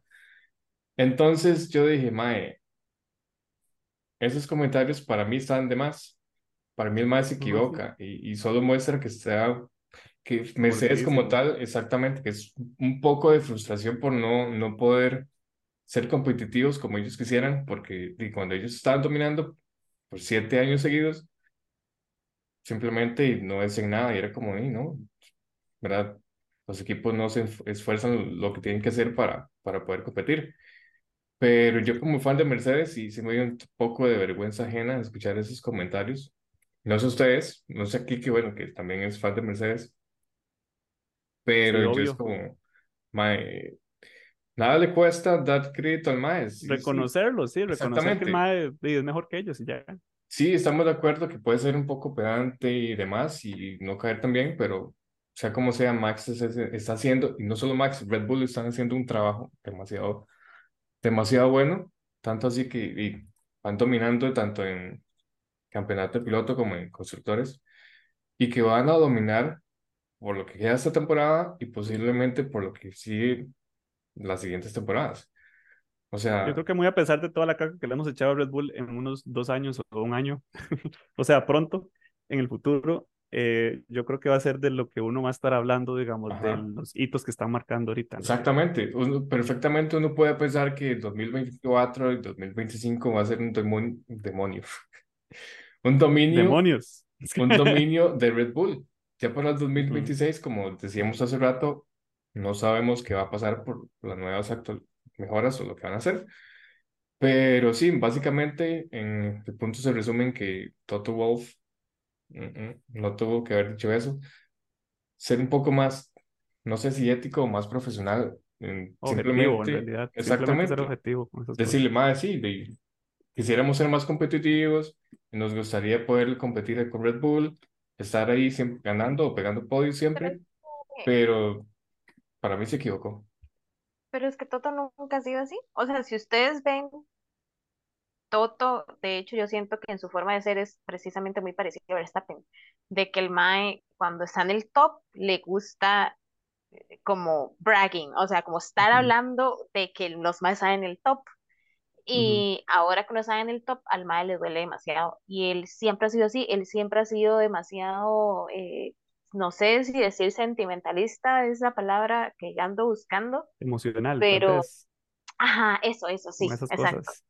Ajá, y ustedes lo han visto siempre en las carreras, o sea, de hecho, cuando ponen a, a alguien haciendo caras, ¿a quién es? A Toto. a Ustedes está, no han si está visto. puteado, está puteado y se da, y se ve, digamos así. sí, sí, sí, sí. Y en todos los demás team principals, uno no ve, uno no ve las actitudes que de hecho ven Toto. Y, y, y yo siento que va a lo mismo de que también el Mae, por eso ama a Russell, porque es la misma cosa. O sea, es lo mismo, Russell también siempre sea, es igual. Si sumo entonces lo que usted está diciendo, significa que también odia a Toto, ¿o no? Claro que odio a Toto. La cara de asco. Sí, sí, sí. Voy a ver Lo- cómo lo subo un dijo con una la- gana. La cara Lo de asco. sí, sí, se le salió, pero del corazón, así, digamos. Ay, sí, ¿quién, Ojalá que no la ven en el brete. Toto? O sea, es que no, yo, digamos, yo puedo decir que Toto me cae mejor que Russell. No, no ¿En puedo decir que los No, odio, no. pero sí siento que, que Russell, es que no sé, tal vez porque Russell es un poco más intenso ya en carrera. Es que, a ver, Y, Russell en y es mucho carrera, más molesto. el Mae piensa que es como yo quiero esto, hagan esto, y no piensa por el equipo, Ah. piensa solo por el Mae. Demasiado individualista. Aparte que el Mae, y no sé si es que cree que ya ha sido campeón del mundo, no sé qué, que exige, exige, exige, y, y tampoco es No así, nada. digamos. El equipo tiene Russell. una Russell, estructura sí. o estrategia, no es como que se va a inventar en media carrera solo porque el Mae diga Y o X, digamos. Me parece un poco raro el Mae. Y antes yo lo defendía, no tanto, pero ahora es como Mae, cállese. Sí. Sí, la Por verdad, yo eso, por eso yo lo decía antes de Mercedes que se, se pasó de, de estar hablando caca. Porque el problema tal vez es como, por eso es como, ah, madre, ¿cuál es su equipo? Jonah es como el que le está yendo mejor. A mí no me importa. Yo no tengo ningún favorito aparte de Danny Rick. Papi, recupérese. Este, pero, por ejemplo, digamos, igual para hacer publicidad a otros podcasts de gente que tiene más acceso, obviamente, que uno aquí en Costa Rica, hay un podcast que se llama Pit Stop. Eh, comenzó igual con la misma temática nuestra. De hecho, comenzó después que nosotros, pero ellos tienen muchas conexiones. Como rookies, nunca han visto una carrera de Fórmula 1, no saben nada y nada más consiguieron acceso porque saber qué diablos de conexiones tienen. Pero uno de los primeros invitados que ellos tuvieron es el mecánico principal de Red Bull, que si se los describo, probablemente lo conocen. Es un Mae que tiene como drex, como trenzas. Sí, sí, Sí, Ah, sí, sí, siempre sí. No me acuerdo cómo se llama, pero, pero sí, ese Mae. Sí, ese Mae. Lo entrevistaron al Mae y el Mae está desde la era de dominio de Vettel, de Sebastián, Uh, desde hace años. Entonces el Mae explicó de que él llegó en ese momento. Entonces él como mecánico, ¿verdad? Empezó ahí como mecánico normal. Obviamente no normal porque está en Fórmula Ujú. 1, pero ¿verdad? De Sí, que sí. qué bonito, qué bonito Normal fue no, todo. digamos, pero sí. Sí, pero digamos, qué bonito, qué sencillo que era todo cuando ya ustedes son campeones. Pero como ellos tuvieron que sufrir los siete años de Mercedes para luego volver a ganar, volver a ser como contendientes a un campeonato mundial. Entonces, ese tipo de comentarios de Mercedes no solo es que se le está cagando a tal vez a Horner o a Checo, que le está diciendo, ah, sí, es que tal vez lo que dice Hamilton, de que nunca Max ha tenido un oponente tan fuerte como, Oiga, ¿cómo le han como tirado a los ha tenido. Y eso es Sí. una falta de respeto a toda la gente que está por detrás de toda esa escena que no son los principales que aparecen en cámara.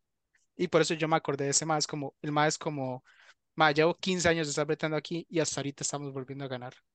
Y el más ha estado viajando igual que los pilotos, él obviamente no viaja en avión privado, Ujú. él eh, obviamente no gana lo que le están pagando a Max, él no le gana lo que le están pagando a Checo, eh, tiene que hacer las filas en el aeropuerto, tiene que hacer el abordaje, estar fuera de la familia y todo. Entonces, ese tipo de cosas como que desmeritan todo el trabajo que está por debajo de toda la gente que no está enfrente de una cámara.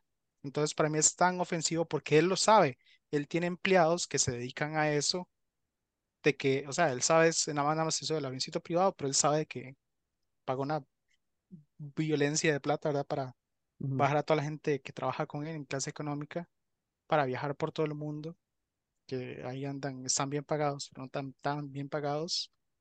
Entonces es como, como que esos tipos de comentarios no deberían de llegar a ese punto, porque es como muy, no sé, como muy clasista de él decir de, ah, sí, es que eso no importa porque a mí no me importa. Felicidades, usted tiene 400 personas debajo de usted que la están pulseando, igual que en todos los equipos, que esas cosas no, no necesita decirlas. ¿Qué, qué está haciendo usted con su vida? ¿Qué le pasa?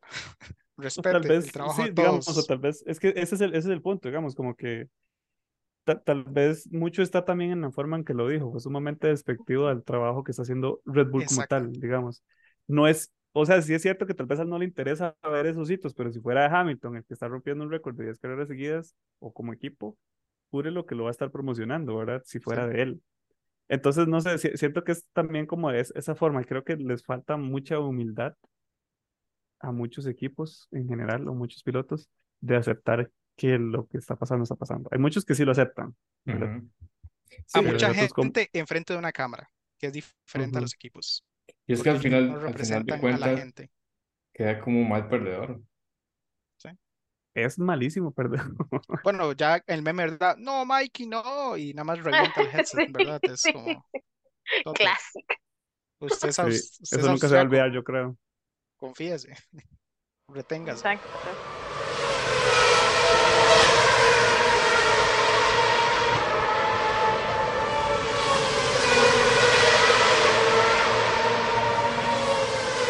Pero bueno, ahora sí podemos volver a álbum.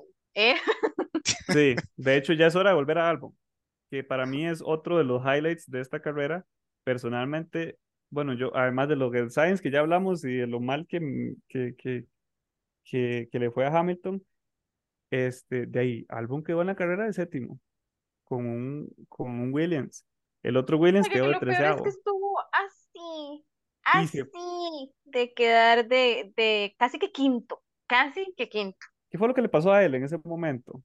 De ahí como- nada, le pasó Norris y... Pero ¿por qué y- fue que le pasó? Fue como simplemente por desgaste ya. Sí, sí, sí, porque bueno, llegó, llegó Hamilton, uy, eso fue lo que me dio demasiada cólera, bueno, llegó Hamilton, le pasó y claramente agarró velocidad y le puso un montón para que el penalti no le valiera nada y al final Norris le pasó como, creo que dos vueltas o una vuelta, o sea, antes le pasó a Norris para que él quedara de séptimo.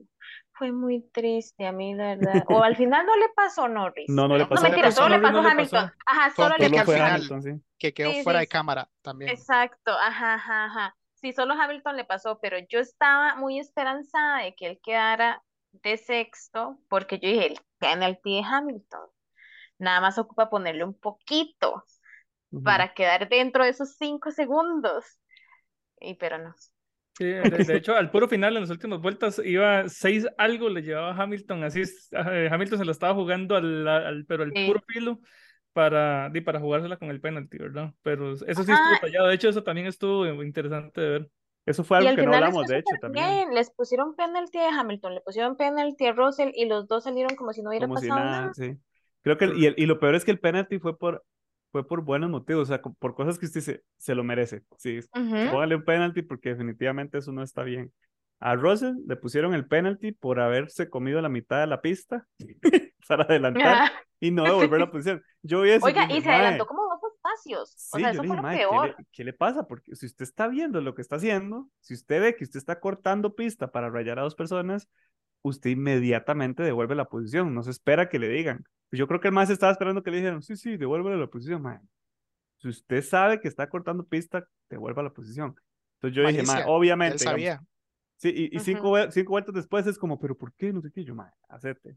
Y bueno, a ese mae Pero ¿por eso. qué llevo seis segundos de ventaja de mis cinco segundos de Oigan, y o penalti? sea, Al hay que chile. verlo como que realmente eso es trampa. O sea, Eso ya, es hablando en trampa, serio, por es eso, sí, eso trampa. es trampa. Porque el MAE nada más dice, Más bien le "Mira, pusieron un poquito. penalti, exacto, me ponen un penalti de 5, yo simplemente agarro un montón de distancia y no significa nada, que fue lo que pasó.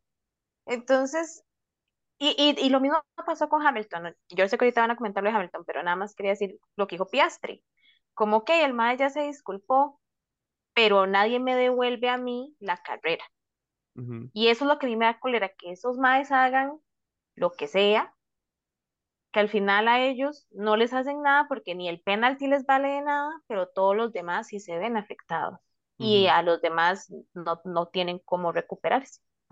Sí, a mí me, me dio mucha playada con eso de Piastri, de hecho, que decía usted, porque se le ve en la cara así eso mismo, o sea, fue un golpe de Hamilton, totalmente culpa de Hamilton, él lo acepta, él se disculpó, de hecho, con Piastri al final de la carrera y todo, este, pero no deja de haber sido un accidente que le afectó a Piastri toda la carrera, o sea, el mae quedó malísimo después de ese accidente que tuvieron ellos dos.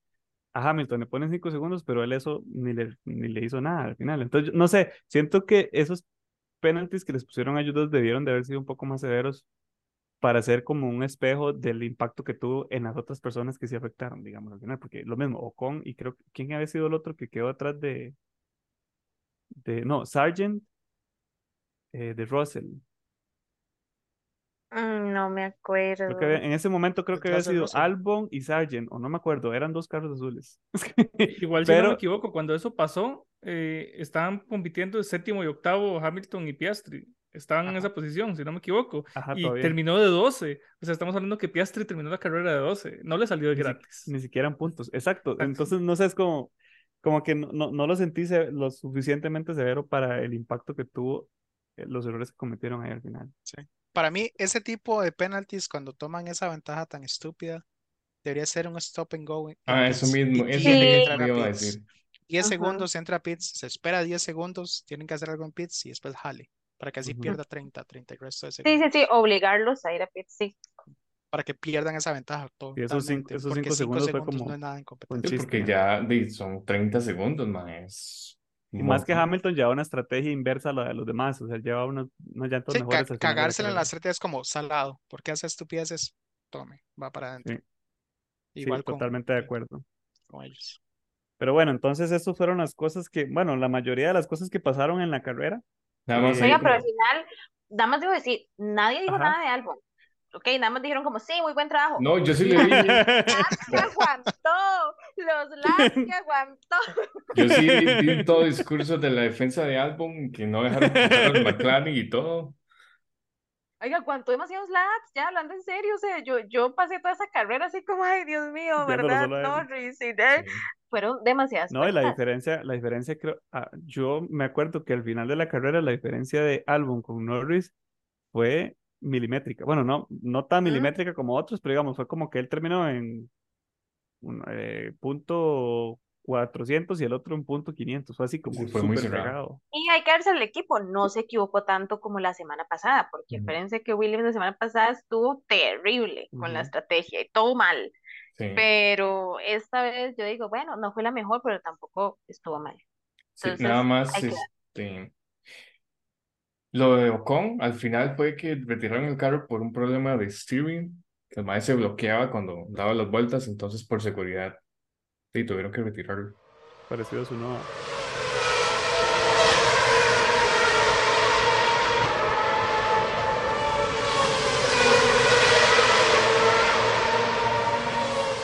¿Usted sabe qué triste, hablando de, de resúmenes, qué triste empezar la carrera y que el carro se le bloquee de la nada? No, no, no se bloqueó el motor, fue un problema de motor. Por eso, el motor se... Y entonces el carro se, se bloqueó. Digamos, ya no podía encenderlo, no podía moverlo. De hecho, no lo podía ni siquiera arrastrar de la pista, porque el carro estaba totalmente bloqueado. Entonces tuvieron que llamar a la bendita grúa y, y, y eso también fue otra cosa que atrasó la carrera como cinco minutos. Yo esos primeros cinco minutos, Cinco, ¿cuántos Sí, fueron? fue No, fueron, fueron más, como 20, 15, 20 ¿De minutos. verdad? 20 minutos Yo, atrasado. es que no les conté, Oigan, pero si yo es vi que la repetición, que... entonces solo adelanté. Yo Ah, también. no, yo también vi la repetición. Yo no me levanté temprano porque yo Yo fui dije el la único que me levanté temprano a ver la carrera, todos. No, Oigan, yo al final yo me levanté temprano como a las ocho y media, pero no a las siete. Pero Sí, yo este dormí. fin de semana la sufrí, la sufrí mucho con, con las levantadas y he dormido muy mal. Entonces, este domingo, bueno, al final, a pesar de que me levanté a las ocho y media, mi novio no se había levantado, entonces yo era como, pues, ah, lo voy a esperar para verla. Entonces vimos la repetición cuando ya había terminado. Entonces, pero bueno, el punto es que yo sí la dejé toda, yo no, no la adelanté. Ah, no, yo vi que yo vi carro de seguridad y yo dije, fijo, empieza en un rato y me fui adelantando hasta que ya empezó. Ajá, pero a mí me dio mucha gracia porque más bien la hubiera visto, porque yo siento que esos momentos también estuvieron muy interesantes. Ver a todos los equipos demasiado confundidos, ¿no? Los equipos ahí con todas sus cosas y los Alfa Romeo pasándose ahí en medio de la valla, Algo vi yo en otro video, como que se pasaron a la valla esperando. ajá, y, que, y no se esperaron al protocolo para que todos pasaran al mismo tiempo. exacto. Es más, yo pensé, les van a poner un penalti. Yo dije, les van a poner un penalti. Al Qué final, huevado, pues, ni siquiera parece que la no carrera. pasó nada. Ajá, ajá, parece que no pasó nada, pero es- esa parte estuvo muy buena. Debería volverla a ver. Voy a- voy a- yo vi un video que- de eso, pero era como un meme que habían hecho de los más que se quedaron así parados nada más esperando que pasaran todos porque no podían hacer nada. Algo que, no, yo, yo sí me quedé pensando en ese inicio de carrera, yo decía, como, ¿cómo habrá sido cuando Barca vio esto? Porque eh, imagínense una persona que nunca ha visto la carrera y que lo atrasen así tanto. No, no, todo bien. Yo, o sea, como que entendía qué estaba sucediendo. Oh, me puse de cabeza, no sé por qué. Yo sí. Sí. En- entendía qué estaba pasando, entonces todo bien, digamos, no, no lo vi como un me, pero sí, sí dije qué mala nota con este tema, digamos, literalmente joderse la carrera sin haber empezado. Por nada, sí. Eso es muy, cul- muy, muy culpa del carro al final. Bueno, no, no sé realmente qué, por qué motivo es que el carro le habrá pasado eso. A alguien seguramente despidieron. Pero qué huevado, o sea, qué huevado es prepararse toda la semana, todo el fin de semana para ese momento y ni siquiera dar una vuelta, porque fue una vuelta de reconocimiento. O sea, Sí, me imagino que como piloto correr en Monza es algo que se espera y esperar un año para correr en Monza y que pase eso. qué huevado, sí. La verdad es que qué huevado. Puede ser peor. Imagínese ir hasta Spa y que llueva. Y usted ve un carro dar una Sí. vuelta detrás de un safety car cuando está lloviendo. Y verlo dos echar- vueltas. Se lo van a echar esperar tres horas en la 1 lluvia. siempre. Y que después digan que la carrera sí cumplió. Y que a usted no le devuelvan la plata. Puede ser peor. Bueno, y otra cosa que también me parece interesante resaltar de esta carrera, que es otro highlight que yo tenía, yo no sé por qué es que yo tengo esa cosa, es, es tal vez por el hecho de que yo tenía razón y me gusta siempre mencionarlo, pero Lawson quedó de Tranquilo. onceavo, madre, de onceavo, o sea, estuvo así, así de una posición, digo yo, de hacer sus primeros puntos en Fórmula 1 este, con, con ese carrito, ¿verdad? Que explotó en la primera, el que el compañero le explotó en la, en la primera vuelta, ¿verdad? Entonces, realmente siento que es también de reconocer lo que hizo Lawson para llevar el carro hasta esa posición. Sí, de hecho se la jugó mucho, considerando que no tenía contra quién medirse, sino es como, además de eso solo, le toca a usted, salve al equipo. Sí, sí, Y, sí, ¿dónde y que aún hubiera así quedado de- su le fue súper bien. Sí. O sea, no fueron puntos, pero pudo haber sido peor. Stroll, ¿qué? O sea, Sí. No, como mérito está bien, o sea, como mérito está muy bien. Y bueno, esto fue entonces lo que pasó durante la carrera. De nuevo, eh, se reconoce eh, el aburrido gane de Verstappen, aunque marcó un hito, ¿verdad? La décima carrera en, en pues seguida que gana. Eh, luego de Verstappen quedó Pérez, que hizo un, bueno, creo que fue Mitch que mencionaba que hizo un calco de carrera, ¿verdad? De Verstappen al inicio, nada más que ya en la segunda parte de la carrera. Eh, contra los Ferraris de Sainz y Leclerc que quedaron en las mismas posiciones, que de hecho fue bastante interesante ver esta pelea de Red Bull y Ferrari eh, al inicio. Y Luego- de Ferrari, Ferrari. Y de Ferrari, Ferrari, al final, sí, como mencionamos antes, que se pusieron a pelear. Ellos dicen que se divirtieron, ¿verdad? Yo no hubiera tomado ese riesgo de pelearme en Monza. O sea, ¿usted sabe un DNF de Ferrari en Monza? Seas tonto. No, no, un doble DNF Ferrari. Doble DNF, sí, sí, no, no.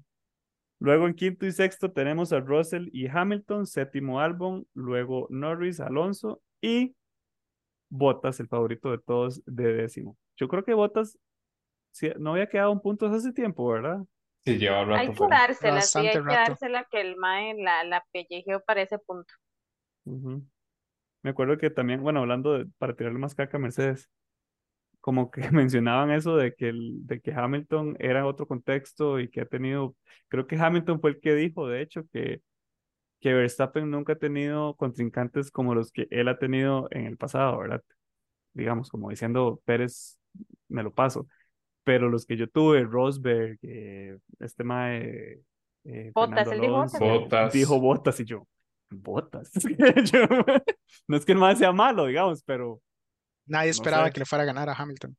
sí, exacto. Exacto. Y hay, hay, de hecho, hay un radio que es el meme, ¿verdad? Que es Valtteri es James. Que es como Valtteri o James, deje pasar a Hamilton. Y se calla. Y ahora Mercedes como, oh, sí, la, la víctima, Sí, Verstappen. sí, digamos, yo, Eso na- no cuenta, dejen de inventar. Pero no, no, o sea, Bottas hizo un buen bretecillo en esta carrera también. Sí, sí. No lo vi mucho en la transmisión porque la transmisión se estaba enfocando mucho en otras cosas, pero quedó décimo, digamos, o sea, eso, es- eso ya es bastante. Ah, mención honorífica a los Haas, quedaron de últimos. Uno tras el otro seguido. Un día va a cambiar eso, un día va a cambiar. Yo espero que sí cambie, la verdad. Yo Sí, espero sí. que sí. A mí me gustaría verlos a ellos yéndoles bien. Y yo los veo como buenos, como, como, como que cambian. A ver que se puso la foto de Verstappen de fondo de pantalla, de fondo de atrás. Solo le falta cerrar el, el, el capítulo con el himno de Países Bajos otra vez. ¿Qué fue lo que dijeron en la transmisión? Bueno, vamos a escuchar otra vez el himno de Países Bajos.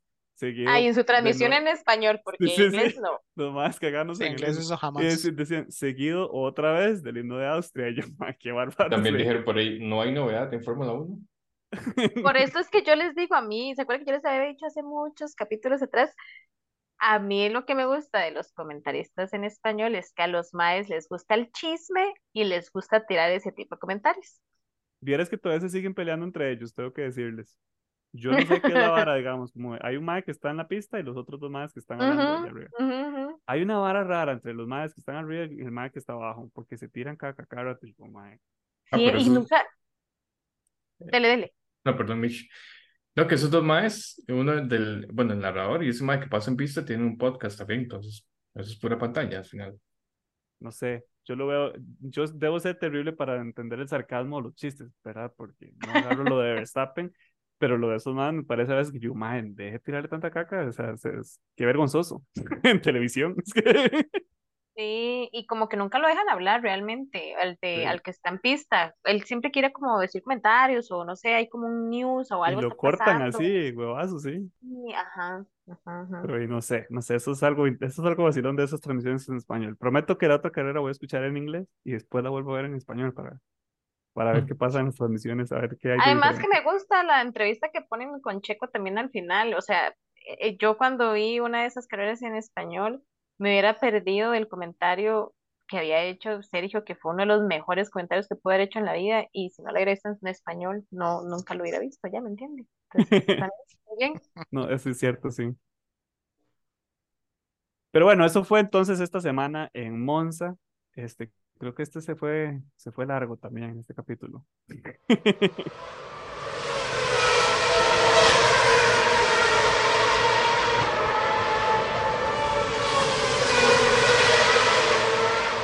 Este, en otras, en otras noticias, esta semana que viene no hay Fórmula 1, lamentablemente, pero no hay, tienen que descansar también, fueron dos semanas intensas para, para todo mundo, Eh, pero sí hay carreras, como siempre les traigo algunas ideas de cosas que pueden ver. Este fin de semana es otra fecha, o hay otra fecha de DTM, que para mí es de las mejores series que hay eh, de carreras. Todo esto se lo estoy diciendo a Barca para que se vaya metiendo en la vara. Ahí, ahí vemos. Esta es gratis, no tiene que pagar uno nada y está en YouTube. Es a las 5 de la mañana, pero vale la pena. Vale la pena verla. No, las, de- las carreras de DTM realmente son muy buenas. Y de hecho, en la misma pista, por algún motivo, también van a pasar eh, los eh, ADAC Masters, que es como otra serie alemana, que es muy parecida a la de DTM, pero con pilotos eh, menos experimentados. Algunos que son igual de experimentados, pero es como otra serie alemana igual. Eh, esta vez va a ser en Sachsenring. Sachsen, no sé si lo pronuncio bien, Sachsenring. Pero, eh, pero sí, eso es el sábado. El sábado también eh, va a haber, eh, van a estar las 12, como, son como una preparación para las 24 horas de Nürburgring, pero con otros, otros carros también, ¿verdad? Eh, también en YouTube, gratis.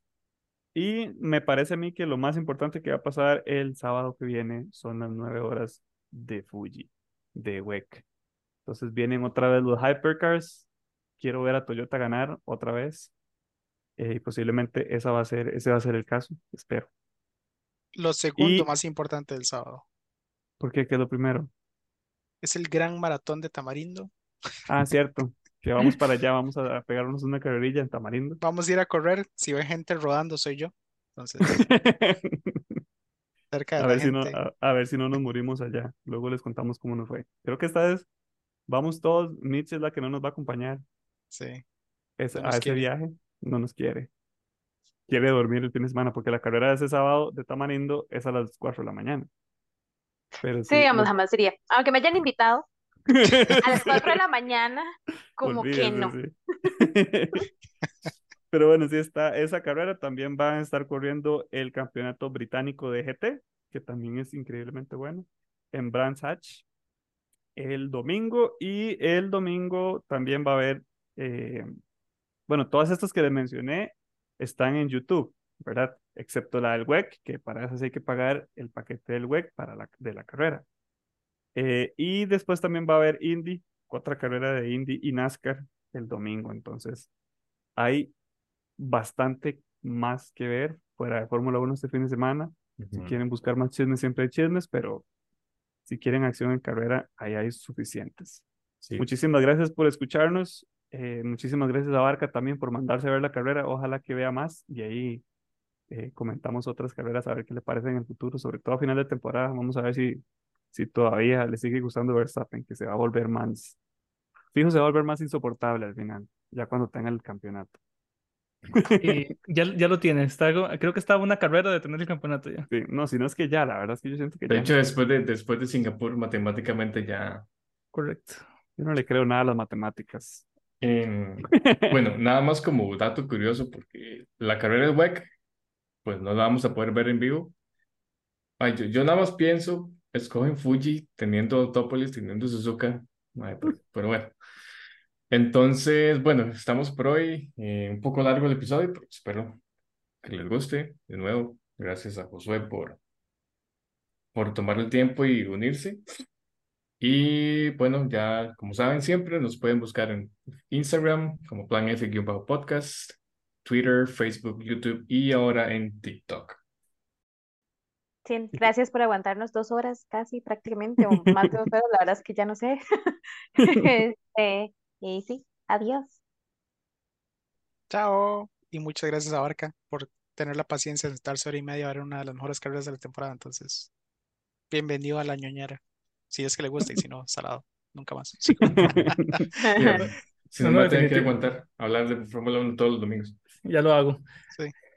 Tiene un, Ah, tiene un roommate que hace eso. Entonces, no sí. le queda No, otra. de- Salado. definitivamente gracias a, a, a todos porque o sea, realmente lo pasé muy bien, sí lo disfruté. Eh, eh, Cristian puede dar ahí eh, fe de que sí me metí en la vara, digamos, si estaba viendo videos, que estaba leyendo un poco, si estaba entendiendo qué, qué estaba pasando, ¿verdad?